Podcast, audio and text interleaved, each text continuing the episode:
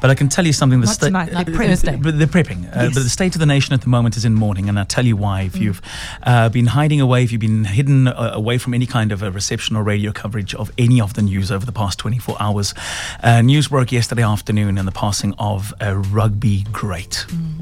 And I don't remember what your, I don't know what your memories are of the former scrum half and hero of South African rugby, Joost van der Westhuizen. But I remember as a youngster watching the 95 World Cup. And I remember, as you remember, if you were around and you were a rugby fan, uh, you were swinging the ball out to Joel Stransky, who slotted home one of the most, not one of the most, the most, the most memorable bit of rugby, not just of South African rugby, of rugby the world has ever seen. Very special. In that game, I remember that crunching tackle. Everyone spoke about it. I heard memories of people that played in that game uh, yesterday. We heard from Chester Williams. And I thought, how appropriate today and this morning would it be to hear from the man who put that ball straight between the poles? Ladies and gentlemen, welcome to KFM Breakfast, Joel Stransky. Joel, good morning. Morning, Ryan. How are you, mate? Good mate. Ah, you know, it's a, it's a, it's been a sad past 24 hours. The rugby world, and I mean, you know, I, I, I understand we were, we were all we knew that it, it was, it was days, it was months, it was could possibly have been years. But when it happened, I don't think we were quite, quite ready for, for the news we got.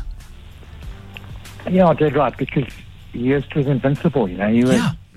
he, he was a strapping young guy with a heart of, you know, enormous proportion of spirit and, you know, that unextinguishable fire in his eyes. And uh, maybe that's why it's so hard for us all to accept at the moment. But as you said, it was inevitable, and our dear friend suffered uh, properly, I think, towards the end, and, and, and more so probably mentally, you know, to have a sound mind trapped Yeah. in a the shell of a body must have been dreadful for, for him, and, and I, there's a part of me that just can't help thinking that he's at peace now. Absolutely, uh, and I'll never forget something that uh, you mentioned a couple of years ago on a on a field we were standing, and I, I remember just coming out, and at that stage he was still uh, uh, um, obviously wheelchair bound, and I remember you you passed a comment along the lines of this. I mean, he's just the spirit that he that he possesses, even though he's in this chair.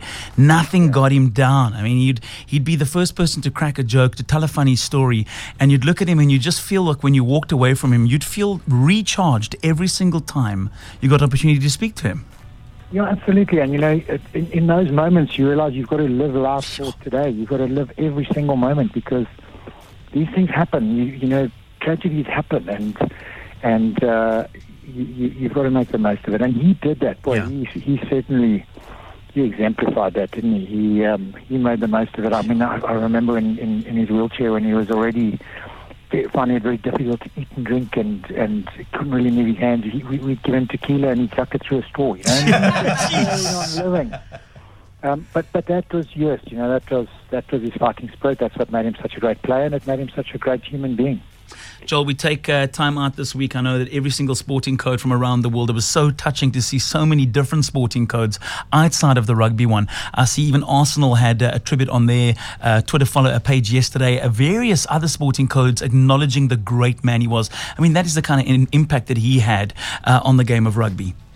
Well, you know, if you think back on the game, and, and uh, I'm trying to think who it was, someone quoted as saying, um, you know, the greatest modern era scrum half, or the beginning of the modern era scrum half. Yeah.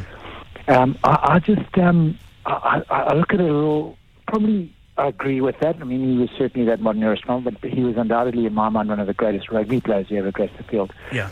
But but when you consider, you know, the era he played in, what he went through, coming through as a youngster, the you know, the very end of apartheid, the World Cup, um, Kamp Staaldraad, you know, you know, he his career, captain of South Africa.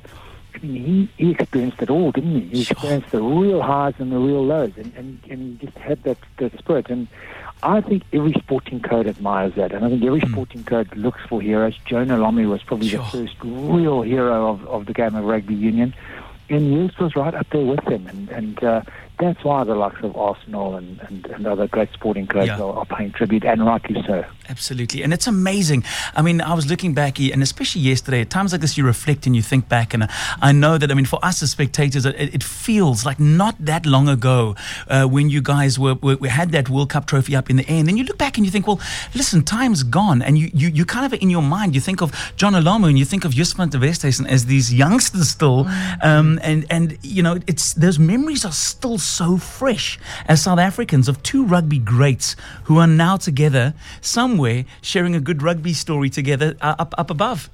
Yeah, and, and, and you know, as much as I said, Joost was the guy who was invincible. Jonah was the guy, Yeah. another guy who was completely invincible. And Spot on. I think if we'd been standing before, just after the World Cup in 1995, and we'd said who were the who, who would be the first guys to pass out of this Sure. the two squads, we would never ever have considered Joost Jonah or Ruben Kruger for Yeah. that. You know, they're just three unbelievable specimens, and uh, well, it just it just shows you, right? It's, Yeah. We're not invincible after all. Absolutely. Let's make the most of the time we have here. Joel, thanks for taking up some of your time to chat with us today. And thanks for everything that you do for the game of rugby. You know, I, I look at so many sporting codes and it's, it's, it's, um, I'm amazed at how generous um, uh, the, the likes of yourself and, and, and ex Springboks and ex Proteas are of their time in giving back to the game. It's invaluable for what you do for the next generation and the generation lis- listening right now of youngsters that are coming through.